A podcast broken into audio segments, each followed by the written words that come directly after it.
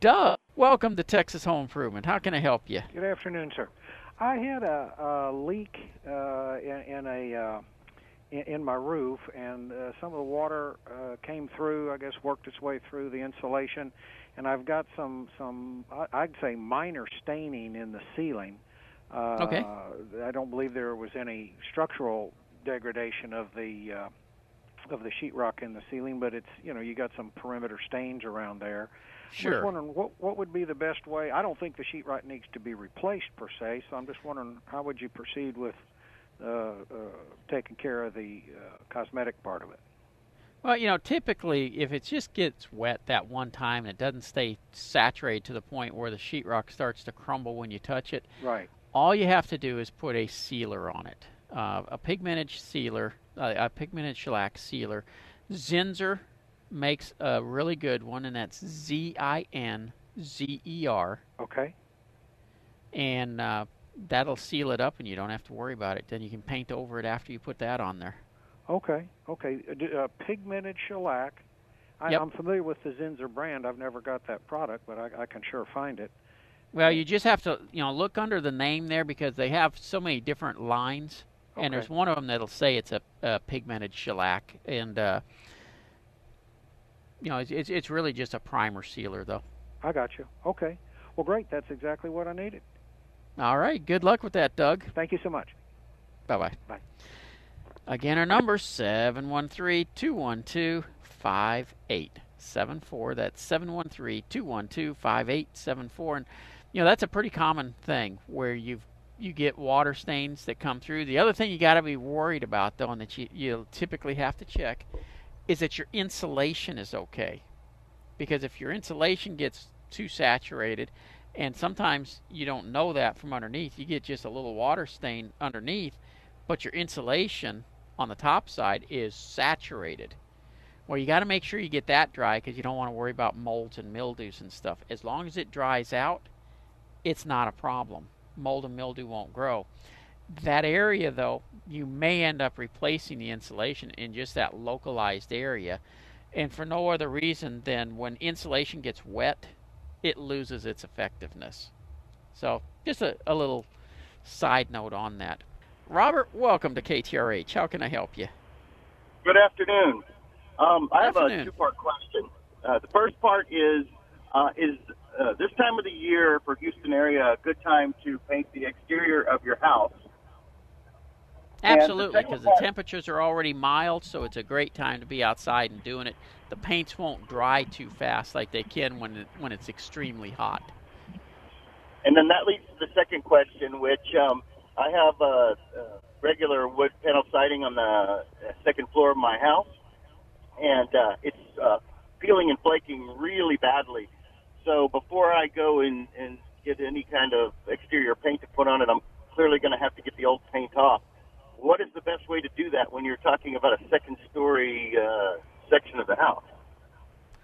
Well, typically the best way is to start with pressure washing uh, because that not only gets off some of the peeling paint, but it any paint that's blistering that you really don't see it peeling yet, a lot of times it'll take that loose. Then you need to go behind and sand down and feather out the edges and stuff, reprime those areas.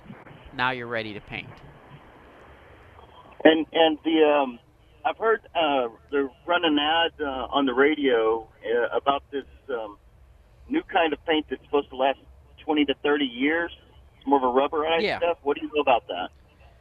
Well, what you're talking about is a a uh, coating. It's really not a paint per se, um, and they're, they're actually very good. Let, for, I'll, I'll start with that. Um, Rhino Shield is one that I have actually looked into and can recommend to you uh, as as one that will do a great job for you.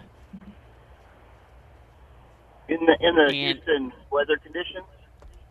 Oh yeah, yep. Be, eh, because they're ceramic based, and what that ceramic does is one, uh, it it helps with the longevity of the coating, but two, it reflects the heat, much like a uh,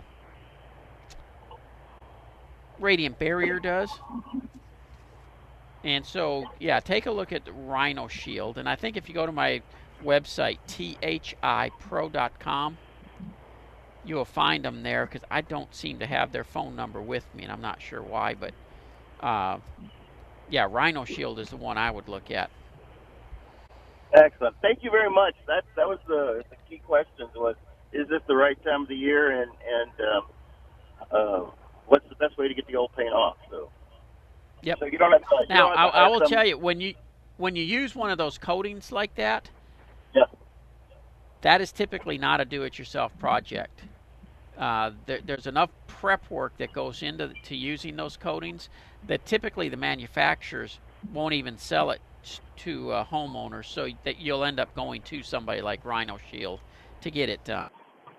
So so if you uh, compare conventional exterior paint versus something like Rhino Shield, are you is it a good balance of cost versus longevity? years out of it. It'll be fading and, and stuff like that, but you'll get 10 years out of it. When you use a product like this Rhino Shield, you're looking at a 25 year warranty on the product itself. And so typically you paint it once and you're done. You just plain don't have to worry about it anymore. Ed, this is Jim. How can I help you? Hey, Jim. Thanks for being here for us. I have My an pleasure. outbuilding that does not have a foundation. What's supporting the roof are wood posts that are five inches in diameter. They're sunk in the ground, I'm going to guess about a foot and a half, and then they go up eight feet to support the roof. The, wood to earth contact has rotted the posts, and instead of replacing the existing posts, it was suggested that I take five foot posts, five inches in diameter, uh, yeah, five inches in diameter, five feet long, sinking those posts next to the existing posts about two feet, leaving three feet to the weather, and then connecting the two with either leg or stove bolts. It sounded like a great idea to me, but I wanted to get your thoughts. Well, it definitely could be done that way. Um, I guess my biggest question is going to be how are you going to get those holes in the ground with the walls and everything right there in your way? Well, again, it's uh, I call it a three-sided barn. This is a wooden Okay, so it's a pole barn is what it is, corrugated yeah. metal for siding and for uh, roof. So you you can get to those wooden posts; they're exposed. Uh, Yeah, yeah, but you do have material on one side of them, right? Not on the front. On the back side, Okay. yes, it's corrugated metal that can be taken off, or we could go in through the inside where there's where there's no wall at all. There's only wall on the very outside of of three walls. If Okay. I'm making say it's a single Yeah. a single wall design. Yeah. Okay. I- I- absolutely, what you're talking about doing uh, next to it would work just fine. Would you add concrete to the footings? I've heard that it's not always a good idea because that concrete can entrap moisture into the wood itself. And it will. How would you do the footing? If not by concrete, would you just go right back into the ground? Yeah, typically I'm gonna go go right back in the ground, and and the main reason, I mean, look at how many years you've had it the way it is, Yeah, right. and if you if you get a good ground contact type wood material, like a creosote pole or heavily or some of the uh, heavily treated materials that's made for ground contact, uh, like what's used in bulkheads and such. It, will outlive your lifetime and mine. Now, I, I've heard that I could use old motor oil to to coat uh, things like like this, like what we're talking about, as opposed to creosote and so so forth. What's your No. take on that? Have you ever heard of using motor old motor oil for this type of thing? Yeah, in the old days they used to do stuff like that, but Well, the problem with that guy. is, yeah, uh, the problem is it won't soak in deep enough, and so does it help? Absolutely, but the the uh, the creosote and my personal favorite would be to go back with ground contact treated lumber will way outlast going with the motor oil. Doug in Pearland, how are you? I'm doing good. How are you, Jim? Doing wonderful. So I had a my house painted here this spring with the you know, Sherwin Sherwin Williams Super Paint. It's a brick and Hardie you know house. So the paint is fine. I had them um, put caulking around all the windows and uh, you know the uh, color matching uh, paint and everything. Uh, about uh, three or four weeks ago, I noticed that a lot of the the, the caulking itself has got like a dark mold on it and uh, you know it never happened before we did this paint job. So I guess my question is: is did they use the wrong paint? And if they did, if I had to have them come back out and do, do they have to remove the old caulk, or you know, how is that taken care of? No, it doesn't sound like it, it because it, it, the paint's not what's molding; it's the No, caulking, no. correct? Just just the caulk, yes. Yeah. So it's it's a caulking issue, not a paint issue. Hmm. I bet they use just a dirt cheap caulk. Okay, so I should call them up and say complain, have them uh, come out. To, now, do they have to cut out the old caulk, to, or do they just go over with the the new caulk? Now, unfortunately, they're going to have to cut some of that out. Okay, And otherwise, otherwise, since there's mold underneath it already, it would come through. okay, that's that's what I was afraid of. Okay, the answer to your question, Jim. Thank you very much. Alrighty, good luck with that. Thank you. Bye. Yeah, that's one of those things. You got to use good materials, like we've been talking about. You, you use cheap materials, you're going to have issues. Greg, this is Jim. Welcome to KTRH. Hi, how you doing? Wonderful. Great. Um, my question is, I've, I've bumped into a few different uh, houses. They're just about 20 to 25 years old, and they have the. Um, you look at the wall, and it looks like uh, it's painted, but it's got the sand finish. And Okay. literally looks like a, a heavy grit sand. So I went to Home Depot and I uh, went into their uh, area where they have the uh, texture uh, sand finish, but it doesn't match that old sand finish. Is there uh, a remedy I can come up with and make my own to go back to the old school sand finish? No, you're probably just going to have to go to another store. Unfortunately, a lot of the box stores have gone to where all they're carrying is uh, more of the. It's not popcorn, but it, it's that, a similar type material for the walls. Right. Uh, if you'll go, if you'll go to a regular paint store, though, Uh huh. uh, some of them still carry the the sand finish. Okay, so it's gonna li- literally all you're gonna see is paint and sand, because this other stuff has like a heavy body. It's almost like a compound that when you roll it on, it looks like a rolled finish. Yep. Okay, so I need to just go and go back to a like a a, a paint store.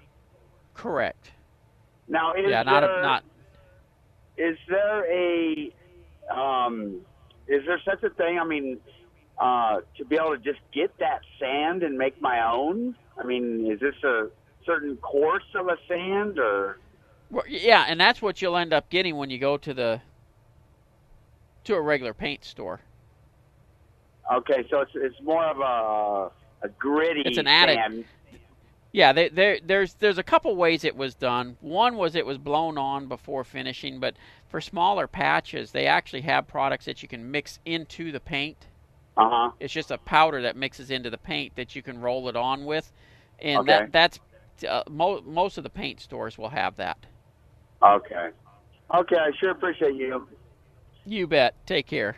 all right bye-bye And uh, you know, matching textures is a real trick because you got several different things you got to play with and practice it before you put it on your walls. Uh, get it down the way you want it, and then put it on your walls.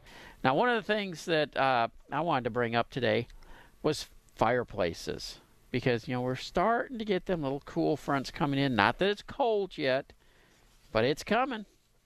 And one of the things I wanted to bring up is the fact that fireplaces can be a really big fire hazard if not properly maintained.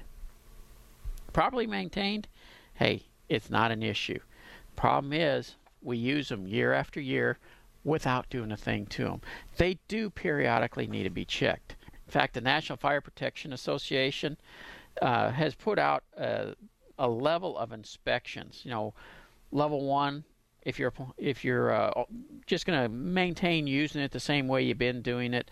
Level two, and, and this covers not only fireplaces but for heating systems and such as well. A level two inspection, you know, is required if you're going to be making changes to the system. Now, a lot of people think, oh, who's ever going to change a fireplace? I I had a house one time where the fireplace faced into the living room, and I wanted to open it up into a corner fireplace. And I actually opened it up to where it was open on three sides. That's a change. It needed inspections. That's a level two inspection.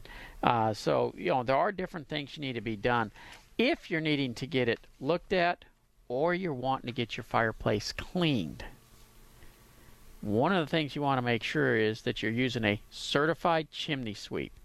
And CSIA is an organization that administers the only national recognized certification program for the chimney and venting service industry as a standard measurement of technical expertise.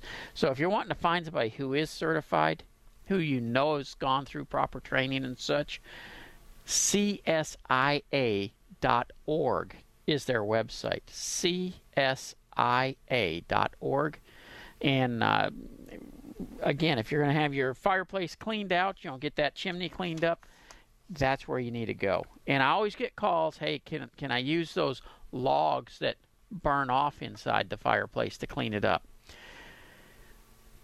The answer is yes, you can use them. Is it going to do everything you need done? No, it's not. And so, if you want to use something like that in between getting a regular certification or you know a regular cleaning done, absolutely go ahead. You got to be careful though, because basically what those logs are doing is, is through chemical and heat cleaning the inside of the chimney.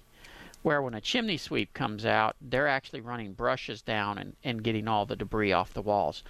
And if you've got a problem with the chimney and you use one of those logs that's going to burn the sides of it, and say there's a hole, you can actually cause a huge issue by getting fire going outside. And let's face it, most of our fireplaces nowadays are not real fireplaces. When I say real, I mean it's really a metal box, got a metal pipe that comes comes up to let the the heat out, the smoke out, and everything. Where the old fireplaces, you had a, a clay flue that went up, and it was packed with brick around it. We don't typically build them that way. Not saying that they're not some still built that way, but most homes, that's not what it is. Most homes around that metal flue going up is nothing more than 2 by 4s in open space. And so if flames start getting into that, you can cause a house to catch on fire. Kay, how can I help you? Uh, yes. Um, my, thank you for taking my call. My, my question pleasure. is how do I rid my home of the previous owner's cigarette smoke or the smell of the previous owner's cigarette smoke. Okay. Uh, and I'm assuming this is a standalone home, correct? Not a. Yes, it is. A, okay. The things that you normally have to do in a home where somebody's been in there as a heavy smoker, one, Mm-hmm. the carpet has to be cleaned. No Uh, carpet. And, and so we got We have- floors, or Yes, yes, that's Okay. um, tile. Yes. hmm Okay. Obviously, all that's got to be cleaned. You got to get the nicotine off of it. As far as the walls, and the walls is normally where the problem is. They have to be painted. Usually, and depending on how bad the smoke is, will depend on what you have to do. If it's extremely bad, where you can actually see the tar and stuff on the walls, you sometimes actually have to wash them down with a degreaser first in order to take some of that nicotine off.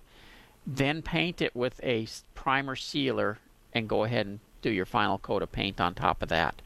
Um, it, it can be it can be quite extensive, depending on how severe the smoke is in there.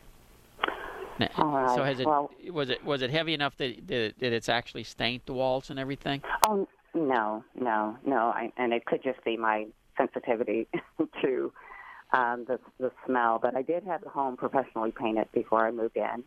I Okay. also had it professionally cleaned, not the walls, but just the home itself. You know, the blinds and so Sure. forth. I did replace some of the blinds. There's no carpeting. I had. Did you have the air um, conditioning system cleaned? I actually had it replaced because the air conditioning system was not working properly. So, Okay.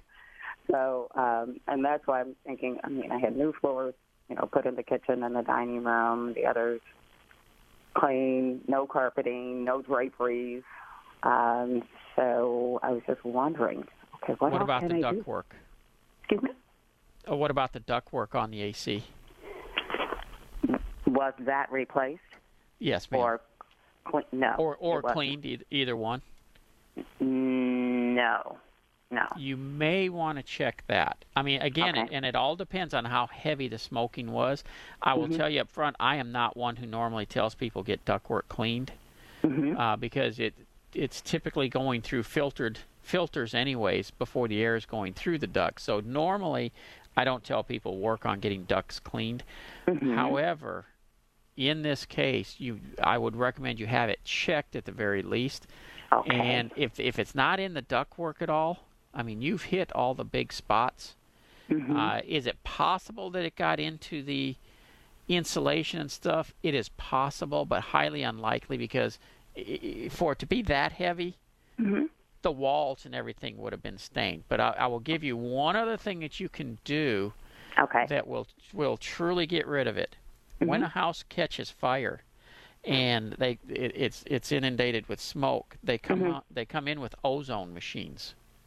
Hmm And those ozone machines go in and it, it literally just cleans the air and, and all the odors and everything. Uh, so like mattresses that have nothing but smoke, they put them into an ozone room. It it takes all that out of it and makes it smell like new again. It will Oh. give you a different type of odor for a little while be from the Mhm. ozone, but it will definitely get rid of all that smoke odors. Okay. So that is a, a professional company. Yes, ma'am. Uh, you, you, what you'd be looking for is a company that does like fire restoration and such. Ah, hmm I really appreciate your help. Okay, you have a good day, and I, I wish you luck with that. Thank you so much. Bye bye. Again, our number 214-787-1080. I tell you, getting that smoke smell out is one of the most difficult things you can do. I had an office down in uh, Corpus Christi that caught fire one day, and that was just a big, big pain to get rid of the odors in there. And once we brought the ozone machines in, poof, it was done. It it took care of everything. Yeah, I had a email that came in. Our master bedroom bath is very small. Switching the one sink cabinet, which is on the outer wall side, with the small shower on the other side, would give us a little larger shower. What are the cons in doing this? Okay, so basically what they're asking about is moving, swapping where the sink is to where the shower is. And that's very doable because both of them are going to use basically an inch and a half to two inch line. It's that's much easier to, deal with than moving a toilet uh, with a shower or something like that because the toilet's going to use a three or four inch line. So since we're dealing with the same size drain lines, it becomes much easier. Here's the cons you're going to be dealing with. Typically, the sink line goes in the wall, drops down through the plate at the bottom of the wall under the foundation, and then goes from there. A shower typically has a drain line in the middle of the shower. So it's out in the room. So when you make this switch, you're going to have to probably jackhammer the foundation at both locations and redo the pipes. One you're going to take out of the wall and put to the middle, towards the middle, and the other one you're going to take from the middle and put into the wall. So other than that, it's not going to be very difficult at all because you got hot and cold water at both locations. The only downside is more than likely the hot and cold is going to be in the wrong spot in the shower, but that just means opening up sheetrock and rerouting the pipes a little bit. Not that big a deal.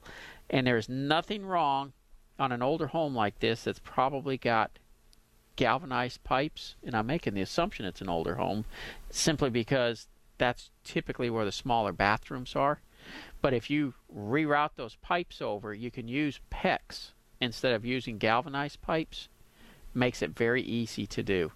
So, can it be done? Absolutely. Are you going to spend some money on it? You betcha.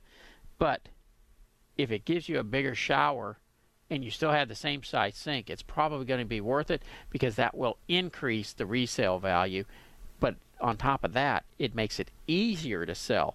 Small bathrooms with tiny showers are becoming harder and harder to sell. So if you can increase that size a little bit, it just opens a bigger market up for you. Now, one thing I didn't address on moving of the stuff on that bathroom, moving, uh, swapping where the sink is to where the shower is, contractors are the worst at always wanting to use green board behind tile in showers and tub surrounds. Make sure they use a concrete backer board. The green rock or moisture rock, whatever you want to call it, is made to go in the rest of the bathroom where they use regular sheetrock. So just make sure that they don't use it in the tiled areas. The wet areas is basically what I'm talking about. Oh, we lost Tessa. She has a faux chimney that's leaking. And it, this is a big problem. A lot of times when they build a faux chimney, the water comes down and it hits that flat wall. It needs behind it what's called a cricket. And what the cricket is, is basically a little pitched roof. So as the water comes down the roof, it hits that and goes off to the sides around the chimney. When they're trying to waterproof, where the water comes down, hits, and basically like a dam, it's just not going to work. Eventually, that will leak.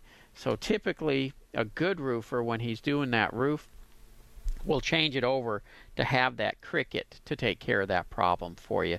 So Tessa, I hope that helps you out with that because that is a common problem. Mary, this is Jim. How can I help you? I have a very old house. It's a fixer-upper, and we removed the tile in the uh, kitchen, the wall tile, uh-huh. and it was very difficult to remove. We had to rent all sorts of tools. And um, anyway, I want to redo the bathroom tile on the wall, and I don't want those struggles again. Can I tile over the existing tile, and if so, what products are recommended? And you're talking about on the walls itself? Yes, not the shower, the tile on the walls in that bathroom. Okay. You can. I wouldn't recommend it, but it can be done. Now, if you're not doing it, if you're doing it just like you're talking about, it comes up like halfway up the wall. Yes. Okay they make a product that is a tar-based product. It comes in a roll that you can actually stick onto that, and your new tiles will stick right onto it. There's no mastics involved at all. Oh, and then you can grout that, that, new tile. Uh, oh, I can't remember what it's called off the top of my head. Floor and Decor does carry it because I've, I've been in their store and seen it there. And it's just a tar-based roll-out sticky for attaching tiles.